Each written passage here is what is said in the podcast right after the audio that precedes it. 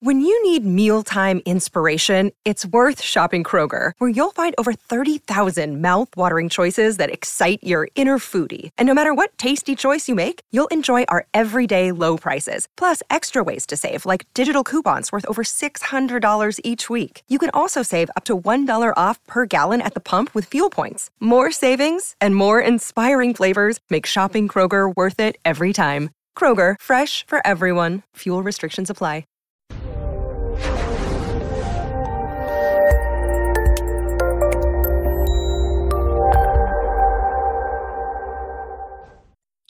This episode was pre recorded as part of a live continuing education webinar.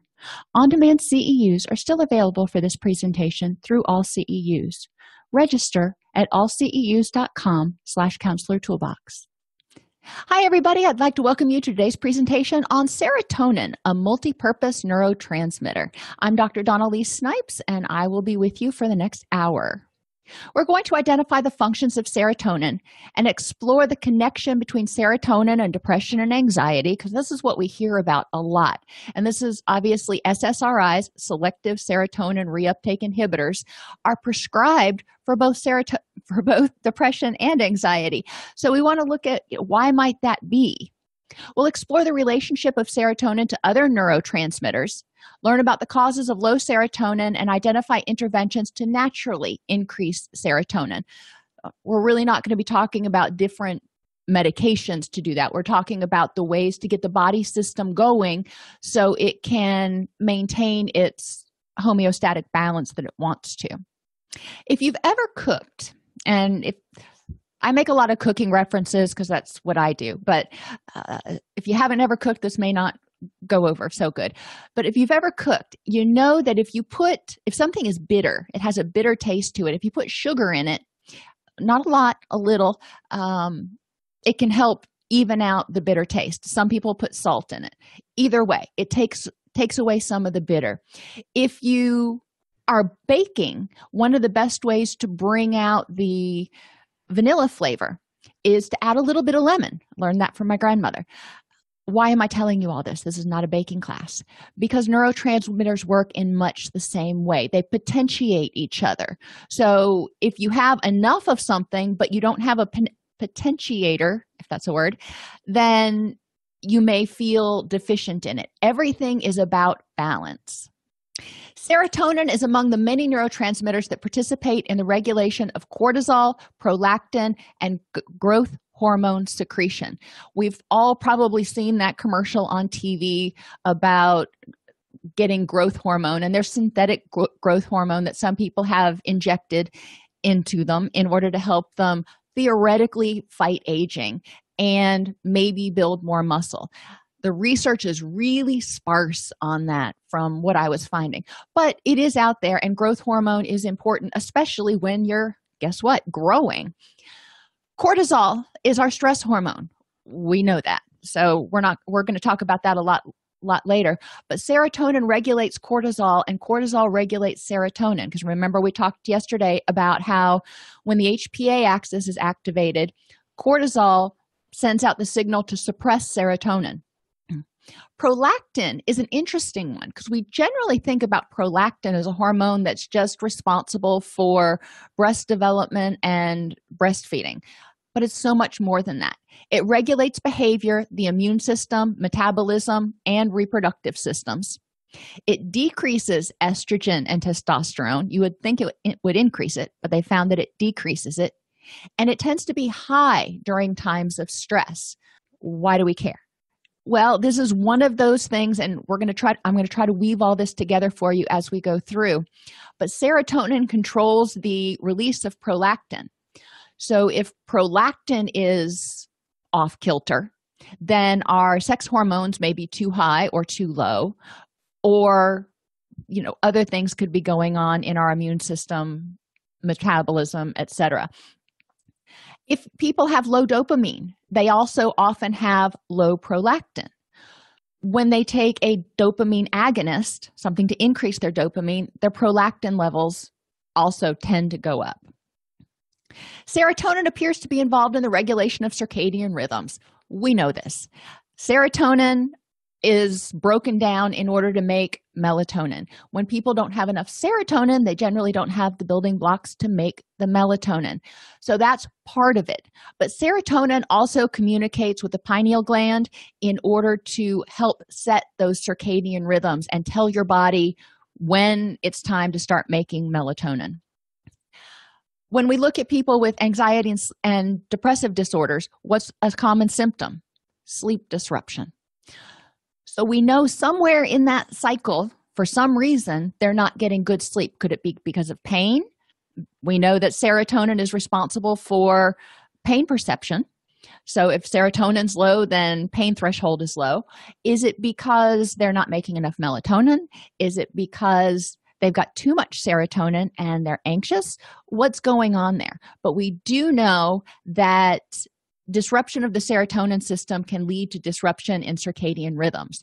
We know that when people get tired, when their circadian rhythms are off, when they are exhausted, it triggers that HPA axis to start firing again. Partly, it's kind of like your body's way of giving you a cup of coffee, if you will.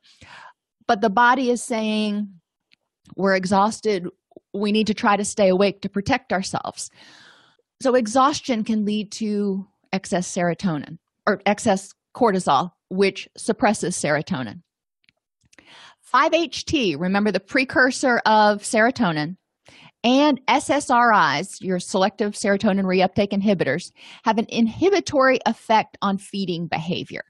So they've determined that serotonin, in its many forms, tends to increase satiation and decrease hunger. Now, that doesn't mean it decreases emotional eating. That doesn't mean it decreases eating for reasons other than hunger. We're just talking about hunger here. The hypothalamus, you know, HPA axis, um, the hypothalamus receives signals from pre- pleasure pathways that use dopamine, endocannabinoids, and serotonin as messengers. So, serotonin's in there as a messenger going, hey we just had a really good meal and we're full. So we can send out the the leptin. We can send out the satiation hormone. Or hey we're really hungry and this is uncomfortable. We need to send out the the ghrelin the the hunger hormone. A lot of our patients especially ones with clinical depression tend to struggle with their weight. They tend to struggle with eating. And we find that ghrelin and leptin tend to be out of whack, if you will, in those particular patients. We also find that when people's circadian rhythms get out of whack, because ghrelin and leptin are often linked with, in addition to just sensations of hunger, they're, it's linked to circadian rhythms. Therefore, if they are not sleeping well, then their body may not know whether it's supposed to send out hunger or satiation hormones. So people may be hungry more than they're really needing to be for energy metabolism. The take home from that is serotonin is really involved in a lot of functions. And remember again, what are some of the symptoms of depression? Appetite disturbance. There you go. Could be a disruption in the serotonin system. Over the next few weeks, you're going to learn that it could be a disruption in a whole bunch of different other systems, but it's one we need to consider. Serotonin, as well as all the other neurotransmitters, we talk about them like they're one big old lump thing, but each neurotransmitter has multiple different types of receptors throughout the body, not just the brain, but throughout the body. Serotonin is not unique in that way. And remember, like I said, for your quiz, for the purposes of the test, don't worry about remembering each individual receptor. You can always look that up on Wikipedia, really easy. 5-HT1A, 5-HT2A, 5-HT2C, and 5-HT4, 6, and 7 are all involved in the regulation of depression and anxiety. Why do we care? Because your selective serotonin reuptake inhibitors target particular receptors. Different medications target different serotonin receptors in in their treatment. So, where one t- medication may work really well, maybe an atypical antipsychotic works really well for somebody who has treatment resistant depression, Prozac may work really well for somebody else.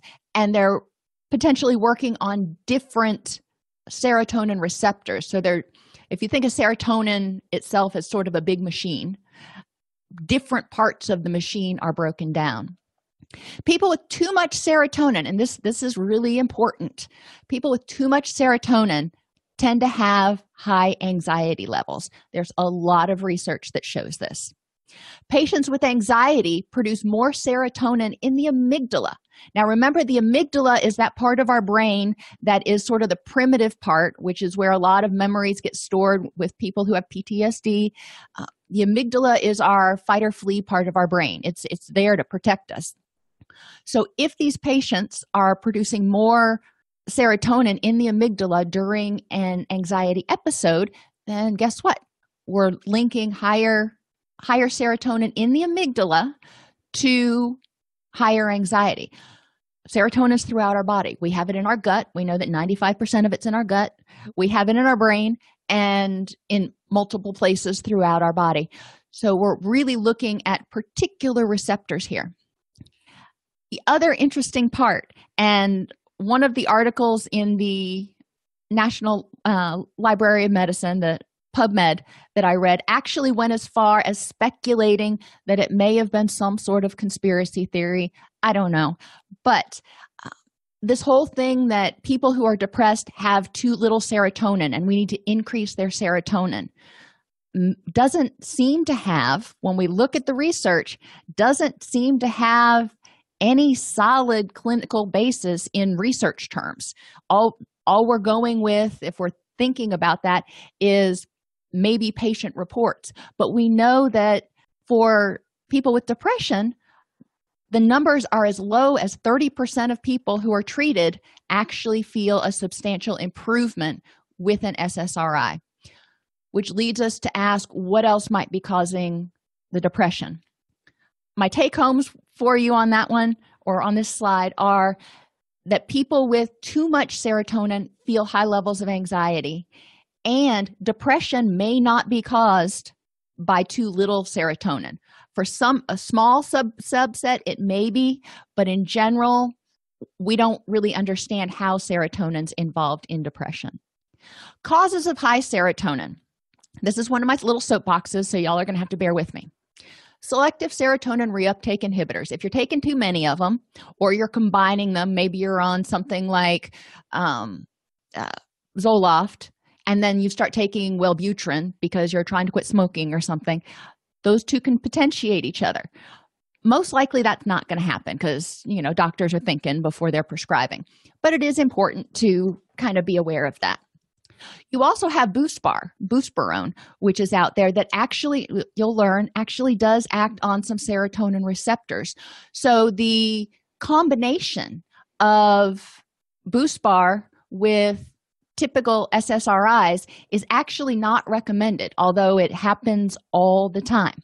Um, it's a clinical decision that the doctor is going to make. But when you, if you go to, and this is a great place, if you go to drugs.com it actually has a drug interaction checker. I've used it uh, hundreds of times working with patients who come in and they've got a paper bag full of medications. Go to uh, drugs.com, find the interaction checker, and it will tell you which ones are highly dangerous to interact, which ones are, you know, not so great, and which ones are safe. That's just one of those good things to know serotonin and norepinephrine reuptake inhibitors and antidepressants such as trazodone um, cymbalta and effexor can also interact. So your snris your ssris generally again people aren't going to be on both of these so that's that's a good thing. Bupropion which is wellbutrin is an antidepressant and a tobacco addiction medication. It's another sort of ssri snri um, medication Tricyclic antidepressants.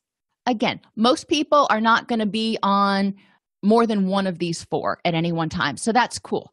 But we do want to be aware any of those medications that are typically referred to as antidepressants will in, increase serotonin. Even that's what they'll do. MOAI, MAOIs are old fashioned antidepressant medications that increase serotonin. Now here's where it starts getting tricky. Anti-migraine medications such as tegretol and imitrex and even depakote can also raise serotonin. Now how many clients do you have that are on antidepressants as well as anti-migraine medications? I've seen that happen. Opioid pain medications increase serotonin. Not a lot but it increases serotonin. So if the person's already taken a max dose of something and then they add on opiate pain medications it could cause could cause serotonin syndrome. We'll talk about that in a sec. Lithium will raise serotonin. Illicit drugs lsd ecstasy cocaine and amphetamines all can raise serotonin levels. So going back you've got patients who are on an ssri or some sort of antidepressant medication. They and they combine it with opioids you know even you know fentanyl or something. Hopefully they won't but if they do that could cause a problem. If they combine a antidepressant with illicit drugs it could cause a problem. If they combine it with herbal supplements including st john's wort 5-htp SAMe ginseng or even nutmeg it could cause a problem. Now you're thinking nutmeg oh my gosh i can't bake anymore. Don't worry nutmeg you have to take in really big quantities. You have to be ingesting it at a level that you're trying to get high. And it does have some psychoactive properties if you take it at a high enough level. Um, it'll also make you vomit like crazy. But leave it to teenagers to figure out different ways to get high. Over the counter cough and cold medications containing dextromethorphan can also increase serotonin levels now, what you're going to take when you typically have a cold, probably not a big deal at all, unless you're already combining other things that are increasing your serotonin dangerously high. But the youth have figured out that taking dextromethorphan, they can get high off of it, especially if they take high doses of dextrom- dextromethorphan rectally. On the street, it's called DXM. We do need to be aware of this. If people are combining any of these things. Anti nausea medications such as Reglan and Zofran also raise serotonin levels. I know my son, when he was little, was on Reglan. I know my mom is on Reglan right now because she's going through chemotherapy. So it's not uncommon to see somebody prescribed an anti nausea medication who might also be on an antidepressant. A couple other little odd ones are Zyvox, which is an antibiotic I've never seen it used, but it's there.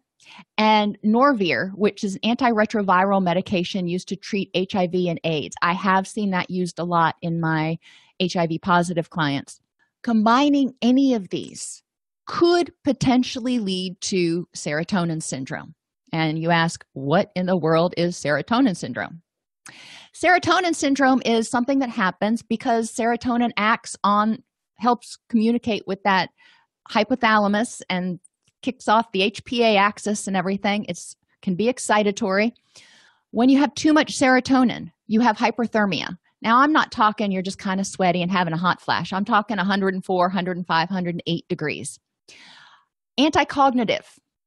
People lose the ability to focus. They may start having hallucinations. Anything that you would think of with, with cognitive disruption their reflexes. They become hyper reflexes um, so they tend to be more jumpy and things. Myoclonus they tend to have jerky movements in what they do. They will have a fast heart rate. If it gets high enough they can't their heart rate or their temperature they can become unconscious. And loss of gi control is often common in this too where they are soiling themselves in one way or another we see serotonin syndrome more often than is diagnosed. Serotonin syndrome is a um, spectrum, if you will. You can have a little bit of it and have some of these symptoms and not feel so good. Or if you've really increased that serotonin too high, it can be life threatening. It is vital that clients talk to their primary care. And they understand about serotonin syndrome and they talk to their primary care and or their pharmacist about any side effects they're having from if they start taking a serotonin medication. It only takes one one dose. It's not something that builds up over time and then all of a sudden oh my gosh now possibly could happen that way. But one dose of something that sends your body into a serotonin crisis can land you in the hospital or in the ground we need to educate our clients about this and how important it is. I work in co occurring disorders, so I'm constantly harping on the fact that cocaine and amphetamines don't go with antidepressants or atypical antipsychotics, among other things. But it's really, really important not to combine those because it could be life threatening. Okay, I'm off my soapbox. Causes of low serotonin, high cortisol. What causes cortisol to go high? anything that causes you stress, whether it's physical stress because you're in pain or because you're exhausted or it's psychological stress. That raises cortisol, which suppresses serotonin. Low estrogen and low testosterone can cause low or are related to low serotonin. Estrogen and testosterone have been found to potentiate serotonin. So you may only have a little bit, but if you've got estrogen or testosterone in your system too, they kind of give it the boost that it needs to give you enough of a feeling. It, it's kind of like um, when you're making a, a casserole or something and you need to make it spread out a little bit more. You've only got enough for three, and all of a sudden your neighbor comes over. So you dump in a bunch of rice, and all of a sudden you've got enough for everybody. Potentiates it. Or diet Serotonin can only be made from tryptophan. Tryptophan is something you need to get in your diet. Tryptophan is prevalent in just about everything. So if you're eating semi reasonably, you're probably getting enough tryptophan. What we when we see poor diet, it's in clients, especially clients who show up in detox who have haven't been eating anything, just drinking alcohol, or people who are anorexic, those sorts of things and insufficient vitamin D. Vitamin D is involved in serotonin systems, if you will. And I'll show you. I've got the I've got the infographic today. I remembered. So tryptophan, that's a, a, protein that's an amino acid that we eat it's in just about every food it's more prevalent in meats and animal based products but it is prevalent in it is available in vegetarian foods as well now, in order to break down tryptophan, remember I said that the microbes in the gut were kind of like the workers and the vitamins were kind of like the tools. Well, they need the microbes need iron, magnesium, calcium, vitamin B6, and folic acid in order to break down tryptophan. Once tryptophan's broken down, it becomes 5-HTP. Well, that's wonderful. That's the precursor to serotonin. Remember, that's in the gut, in the mucosa. You know, 5-HT is a good thing. In order to turn 5-HTP into usable serotonin, your little worker bugga need vitamin C, vitamin B6, zinc, and magnesium. So you're seeing magnesium in a couple of places. You're seeing vitamin B6. These things are important they're in our fortified foods. They're in a reasonable diet. It's not something that most people are going to have to severely alter the way they interact. Now with those vitamins and the protein your body produces serotonin. That's wonderful. If you don't have enough serotonin it leads to gut and heart problems. Remember serotonin helps the molecules in your in your gut keep a nice tight barrier so none of the toxins and inflammatory things get out. Well, if you don't have enough serotonin, then the line starts to break down. It can cause fibromyalgia and other pain conditions because ser- good serotonin keeps your pain tolerance high for you, whatever that is. But when you start having lower serotonin, your pain threshold tends to decrease. It causes sleep problems partially because your circadian rhythm gets out of whack, but partially because you can't make melatonin, which is what tells you and helps you drift off to sleep. And just taking melatonin as a supplement is not a replacement for fixing the system. A lot of clients want to rely on melatonin, and the Sleep Foundation is pretty vocal about the fact that that's not a good thing to do. Melatonin is a powerful free radical sca- scavenger. It's a good hormone to have in your body, but the amount that people take in pill form in order to help them sleep is way more than their body would ever actually produce. So it can throw the system out of whack. And serotonin insufficiency can also lead to cravings for carbohydrates, alcohol, or certain drugs. Why? Well, we talked about that yesterday. When we eat, and we eat sugar and high fat foods, carbohydrates, uh, and you know alcohol to a certain extent, the body dumps dopamine and some serotonin. When we don't have enough serotonin, the body craves carbohydrates and sometimes alcohol in order to try to get us to eat those foods so it can get a dump of serotonin, if you will. So let's talk about some of those little receptors just because I find them cool. 5-HT1A. Agonists which means drugs that you take that increase your 5-HT1A or that help it along. Agonists increase memory, learning, um, and analgesia, your, your pain tolerance. Agonists also decrease learning. I don't know why, but they do decrease anxiety and aggression. Dopamine release in the prefrontal cor- cortex is also increased by 5-HT1A agonists. Dopamine's our pleasure chemical. So if we're in if we're turning up 5-HT1A, it actually increases our dopamine too. So you start seeing the interactions. You don't have enough 5-HT1A, you might not have enough dopamine. So now we're talking about two different chemicals we're juggling in this marinara sauce of our brain.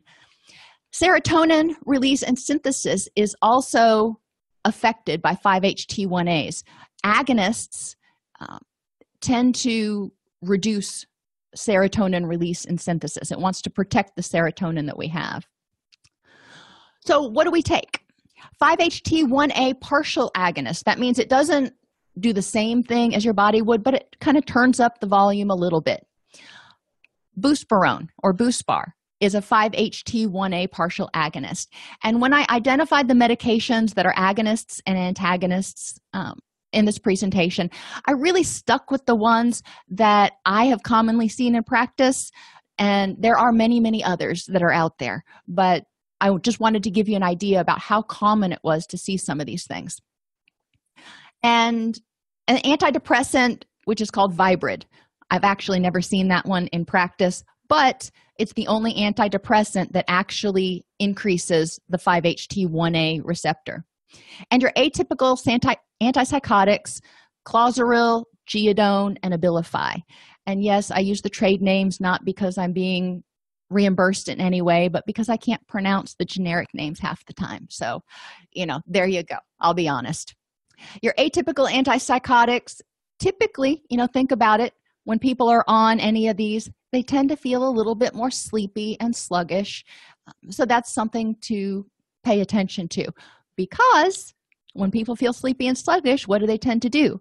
They tend to ingest stimulants, which can include some forms of amphetamines, which can be dangerous. 5-HT1B plays a critical role in autoregulation of serotonin neurotransmission and is implicated in disorders of serotonin function, particularly emotional regulation. So 5-HT1B we want to pay attention to. It inhibits, it reduces the release of dopamine. So 5-HT1B, it goes up, dopamine goes down. Well, that's interesting because we just talked about sometimes 5-HT1A goes up, dopamine goes up. So different receptors affect different neurotransmitters differently. And this is a lot, I mean, to really get a hold of this, it's best to have a huge whiteboard and graph it all out. I'm a visual learner, so maybe that's just me. But in order to figure out which ones affect which moods and everything. 5-HT1B inhibits the release of serotonin. So this is one of those turn down receptors there. When it's activated, it's saying, okay, we need to shut down shut down the system. It decreases glutamatergic transmission. Glutamate is an excitatory neurotransmitter. When we turn down glutamate, then we reduce some of the excitation. Antagonists, things that reduce 5-HT1B, tend to increase people's craving for alcohol. Interesting thing. So if you've got a person who, for some reason, is on a 5-HT1B antagonist and they're an alcoholic, you may have a problem. Agonists, things that increase 5-HT1B, increase OCD symptoms, and agonists decrease aggression. So people may be much more OCD, but much more less aggressive. And you can see as we go through, it's not so easy just to pick and go, okay, that's the one that's out of whack.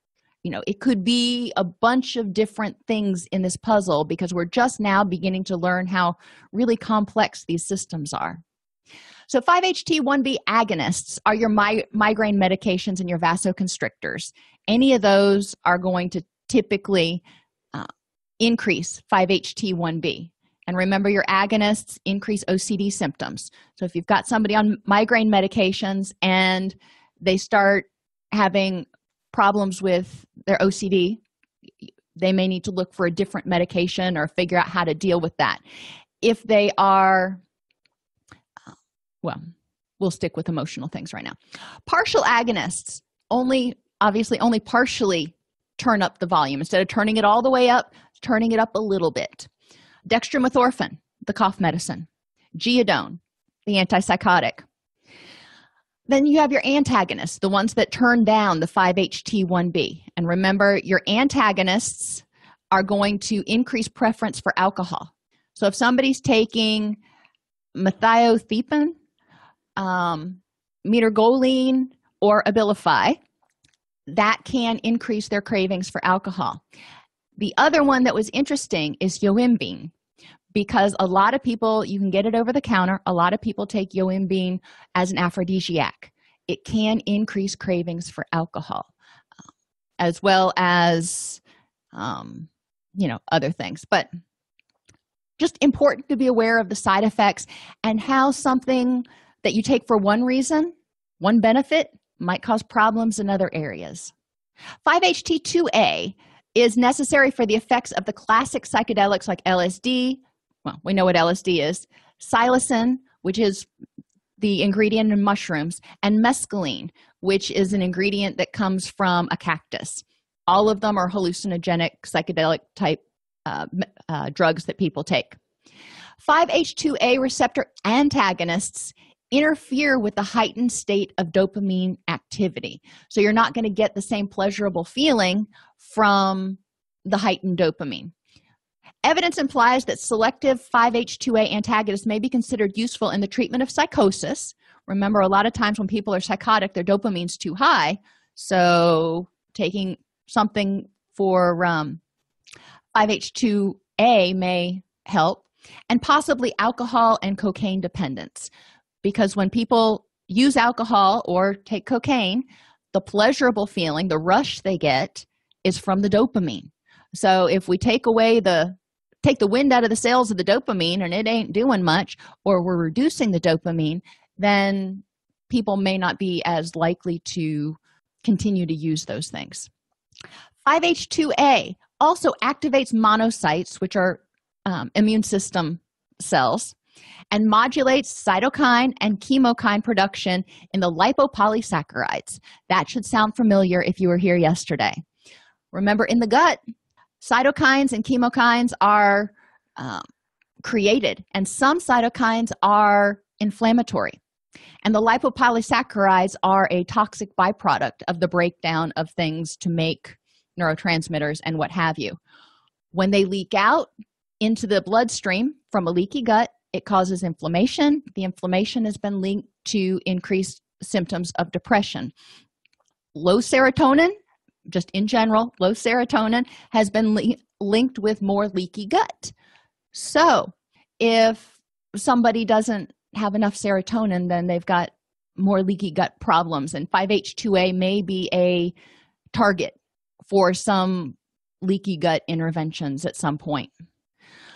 Full agonists for 5-H2A. Mexamine is a full agonist to several serotonin receptors. Now remember, a full agonist, if you turn it on, you're going to have those psychedelic or hallucinogenic symptoms. We really don't want that most of the time. Every once in a while, I guess there's a reason for it.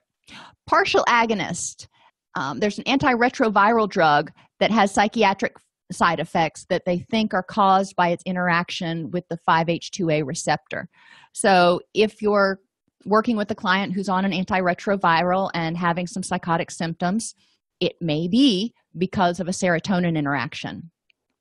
An anti-malarial drug can also do it, as well as lisuride, an anti-Parkinson dopamine agonist antagonist. What does that mean? Lisuride is a partial agonist of 5-HT2A, so it'll increase the activity of 5-HT2A a little bit, which can lead to some psychiatric symptoms possibly. It's also a dopamine antagonist when it reacts with certain dopamine receptors and a dopamine agonist when it interacts with other dopamine receptors. So it kind of goes in there and it says it says okay this is the dopamine machine and i'm going to turn off these switches and i'm going to turn on these switches which is kind of cool. It has selective affinity but antagonists of 5h2a which are more common are trazodone remeron and your typical and atypical antipsychotics. When I've worked with clients who've been on Remeron, one of the things they complain about a lot is that Remeron gives them the munchies. So I think it's also involved in um, other potential serotonin receptors, but that's just speculation. 5H2B receptor regulates cardiac structure and function. We're not going to spend a lot of time here, but I thought it was interesting. 5H2B antagonists have been proposed as treatment for migraine headaches another this is another anti-migraine medication that could potentially interact with ssris or um, uh, illicit drugs or anything like that more recent research is focused on possible application of 5h2b antagonists as treatments for chronic heart disease they've also found that people with who take ssris for a long time have a higher risk of valve problems in their heart. Interesting little thing that I didn't know. Agonists for 5H2B, things that will turn this receptor up and on, ecstasy, LSD, chlorpheniramine, and most SSRIs, which again carry with them an increased risk of valve problems in the heart. Antagonists, things that turn this one down, are Abilify and Solium, which is an antipsychotic. Now, this particular receptor really is pretty focused on cardiac function. But think about it when people have panic attacks, then part of it could be a dysregulation of the serotonin syndrome or serotonin system because they may have too much serotonin, too much serotonin, anxiety, panic. If they're on SSRIs, they also may feel like their heart rate is too slow or too high. Studies indicate that 5H2C receptor activation will regulate appetite and food consumption. Locazepam is the only medication I found that was associated with that. 5H2C agonists may be expected to reduce positive symptoms of schizophrenia by reducing dopamine release. By activating 5H2C, it's lowering dopamine, which is one of the reasons it's thought to work in schizophrenia thinking about somebody who is clinically depressed what is the effect of somebody who is clinically depressed? If you turn up the serotonin which increases anxiety a little bit and turn down the dopamine the pleasure chemi- chemical that might not be so good because somebody with depression may have an okay level of dopamine right here. So then we start monkeying with the serotonin and we start suppressing the dopamine then the joy goes out. All, all the happy joy goes out. We we do want to be cognizant of the effects of the antidepressants and other medications clients are taking on all of their neurotransmitters and how altering one can alter the others to a negative effect. Agonists of 5H2C increase acetylcholine release and may have antidepressant effects. 5-HT4 is located in the alimentary alimentary tract, urinary, bladder, heart, and adrenal glands, as well as the central nervous system. So 5-HT4 is all over the place. Remember, I said yesterday, we can't judge a person's level of neurotransmitters through urine screening or even blood screening because, number one, we clearly don't understand how the system works well enough. But urine and blood is going to give you an overall body count of neurotransmitter levels and it won't give you an accurate reading for what the neurotransmitter levels are in the in the brain for example or in the gut it's going to give you an overall body level and it could be high in one area and low in another 5-HT4 functions in both the peripheral and central nervous system to modulate the release of various neurotransmitters. It also is responsible for movement of food across the GI tract. So, food that or food medications that increase 5-HT4 increase movement of food across that GI tract. Memory and learning is increased and it's been shown to have antidepressant effects when 5-HT4 is turned up. 5-HT5A is implicated in a wide range of psychiatric conditions, has vasoconstrictive and vasodilatory effects, and it's responsible or helpful in memory consolidation. People who have too much, they may take risperidone or Risperdal to turn down the receptiveness of the 5-HT5A. Or an agonist that turns it up is valeric acid, which is a component of valerian. A lot of us have heard our clients talk and read on t- on online about valerian. It is a very powerful herb from a sedating point of view. It's actually not recommended for people who have depression because it can trigger a major depressive episode. So that's something to be cognizant of and I'm curious, I didn't find any research on it, but I use the essential oil of valerian root with my animals during thunderstorms and it calms them right down. It's great stuff. I love it. I put it on their collar. I don't actually administer it to them. But I'd be curious as to whether the essential oils have similar agonist properties on 5-HT5A as ingesting it because essential oils do have a lot of effects because it triggers sensors in the nose that set off chemical effects in the brain. 5-HT6 plays a role in functions like motor control, emotionality, cognition, and memory. Antagonism of central 5-HT6 receptors has been shown to increase glutamatergic and cholinergic neurotransmission. What? Glutamate, glutamate is your main excitatory neurotransmitter. When you need to fight or flee, glutamate's going to be right there at your door. It's going to help you get energy and get motivated and get going. So when you turn down 5-HT6, you're increasing glutamate. It facilitates dopamine and norepinephrine release in the frontal cortex. Dopamine and norepinephrine, especially when combined, are really helpful for learning, focus, cognition, motivation. So you've got somebody who's awake and focused and motivated. Well, that's great when you when you use an antagonist, when you turn down 5-HT6. So let's think. If you've got too much 5-HT6, then people are not going to have enough dopamine. They're not going to have enough norepinephrine potentially, and they may not have enough glutamate. So they may feel apathy. Who knew? Antagonists of this are your atypical antipsychotics. Obviously, this is not something that people typically take when they're depressed. Most people start with some sort of antidepressant instead of an atypical antipsychotic. But it is interesting to note. So, antagonists will turn this down and potentially, in some people, theoretically, help increase energy and pleasure and focus, which I've never seen it applied to somebody as an antidepressant. I know a lot of my clients who have bipolar disorder who are on atypical antipsychotics tend to report it slows them down quite a bit, but who knows? Agonism enhances GABAergic signaling. So when we turn up 5-HT6, it increases GABA. GABA is our main internal um, what's the word I'm looking for? Our, our main internal Xanax, if you will, anti anti-anxiety medication. So when we turn up 5-HT6, anxiety tends to go down. It inhibits dopamine and norepinephrine release in the frontal cortex. So agonism turns down dopamine. It signals to improve learning and memory in animal models. Interesting. So you can be too stimulated to be able to learn and consolidate memories and it can reasonably regard, be regarded as a powerful drug candidate for the treatment of Alzheimer's disease. The research out there is somewhat conflicting, but there is a lot of promise for addressing cognitive dysfunction in people with Alzheimer's disease by somehow targeting 5-HT6. 5-HT7 is involved in thermoregulation. So this is one of those that goes a little wonky when you have serotonin syndrome.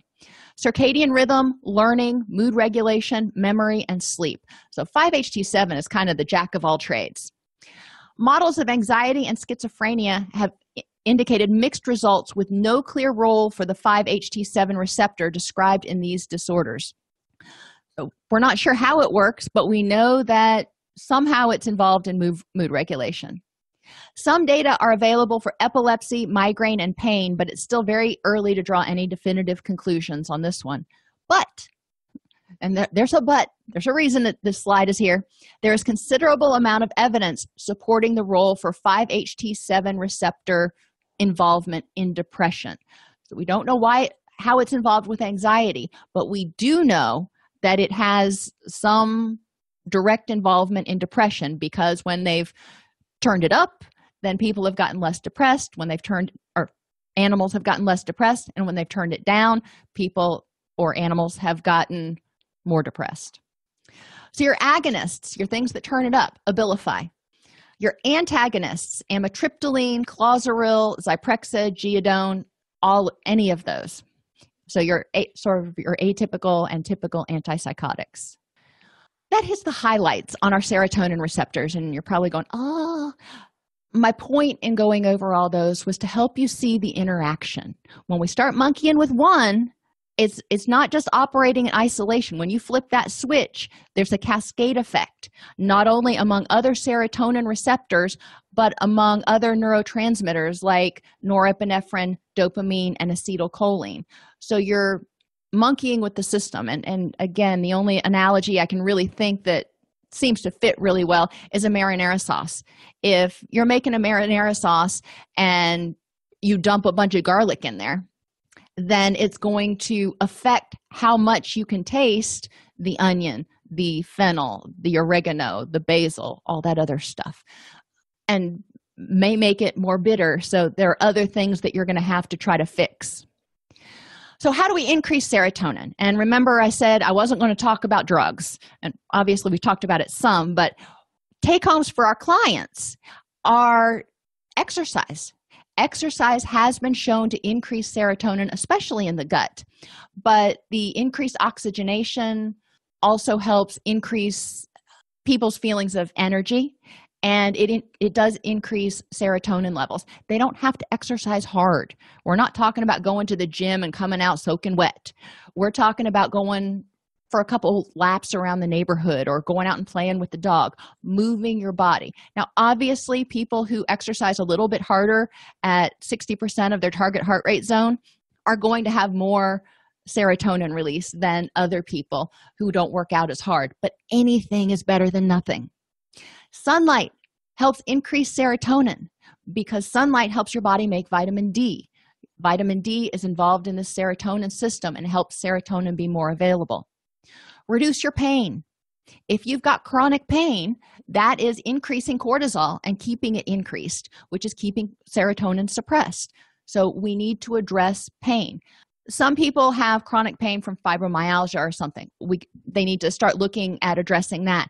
Some people have pain because they're sleeping on a bad mattress or they're sitting in a chair that is not ergonomically sound. And i know that sounds weird but it is important for people to look at their ergonomics of the places they spend the most time because when you're sitting in a chair for eight hours a day or longer then your muscles start to sort of adapt and they may get tighter on one side and looser on the other. I know mine do that when i sit in this chair a lot. When i'm not teaching i have one of those big exercise balls that i sit on because i can't cross my legs and sit on, in all sort of weird contorted positions. And that helps a lot with my back pain. Hamstrings that are too tight can cause people to have low back pain. It can also cause pain in your hamstrings some of these little things people may think are normal aches and pains of getting older. I refuse to accept that but that's beside the point. Many of these things can be addressed. Pain from headaches. If you're in a room that has fluorescent lights there's oftentimes a little tiny flicker that may not even be perceptible, but fluorescent lights are really hard on your eyes, the glare, which can contribute to low grade headaches. Some people don't even notice it because they're just so used to being in it. All of these things can contribute to increased cortisol. So, we want to have people do a self inventory of when they've hurt, what might be causing the hurt, and how they can fix it because we reduce pain we're going to improve sleep we're going to improve serotonin we're going to improve mood when we reduce pain we increase serotonin and reduce cortisol which also decreases leaky gut which will decrease inflammation throughout the whole body so it, it's a win-win and proper nutrition and like we kept talking about yesterday, we are not able to make any sort of nutritional prescriptions. But if you show clients that infographic that I had earlier that told you, you know, these are all the vitamins that you need in order for your body to be able to make serotonin. If it can't make serotonin, no matter how many SSRIs you take, it ain't going to do any good. And I guess I'll just explain that really quick. Selective serotonin reuptake inhibitors just keep the serotonin in the synaptic space longer. If there is no serotonin to go into that space, then you can take SSRIs all day long and it's not going to do any good.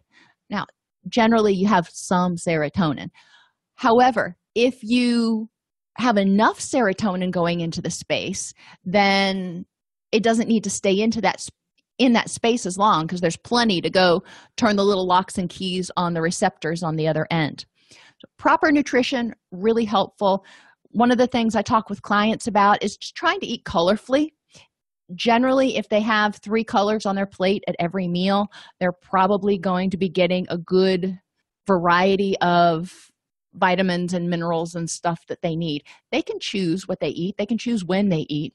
But that's one one of my um, dietitian friends came and talked to my class one time and, and that was one of the tips that she gave them.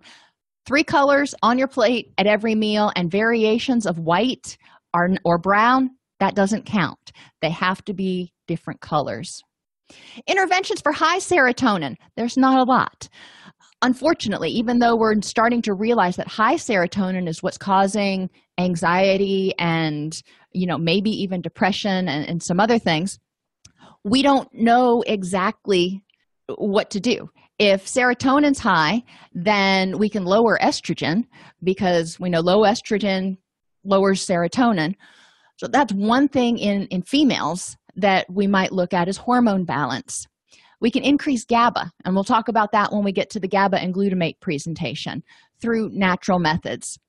Or take a 5-H2A agonist, which can help. Remember, buspirone is one of those.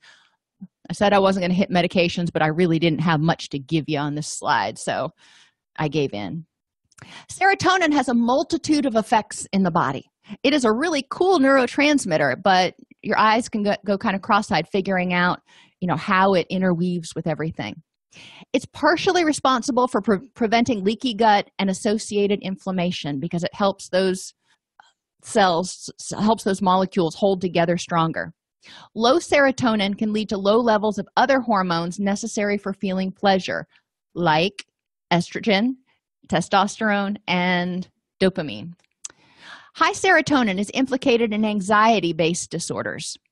There is no clear clinical evidence that low serotonin actually causes depression. Now, low serotonin can cause sleep problems, and that exhaustion can cause high cortisol which can cause leaky gut which can cause inflammation which might cause depression. So there is there are some co- potentially related links but they haven't been able to say when i turn off this receptor people get totally depressed. Um, there is no clear evidence on that so we but we do know it's probably involved in the chain of events that leads to depression which is one of the reasons that ssris do work for some people and as far as lowering your estrogen, that would be something you would want to discuss with your primary care physician. There are herbs and stuff that you can take, there are things that you can do, but that's way beyond my scope. Um, I do know that people with high estrogen um, who are having more symptoms, especially during their menstrual cycle, are able to do things in order to reduce their estrogen. So, okay, everybody, if there are no other questions, have an amazing weekend.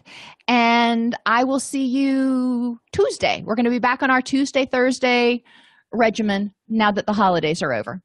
And if you have any questions about this, please feel free to email me. Um, you know, support at allceus.com.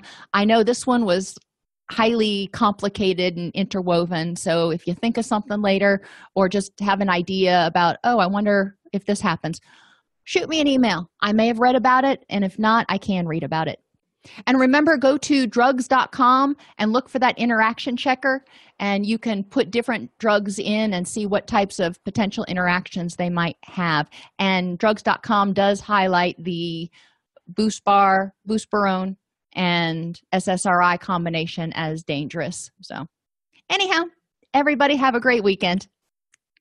If this podcast helps you help your clients or yourself, please support us by purchasing your CEUs at allceus.com or getting your agency to sponsor an episode. A direct link to the on-demand CEUs for this podcast is at allceus.com slash podcast CEUs. That's allceus.com slash podcast CEUs. To sponsor an episode of Counselor Toolbox and reach over 50,000 clinicians per week, go to allceus.com slash sponsor. Thank you.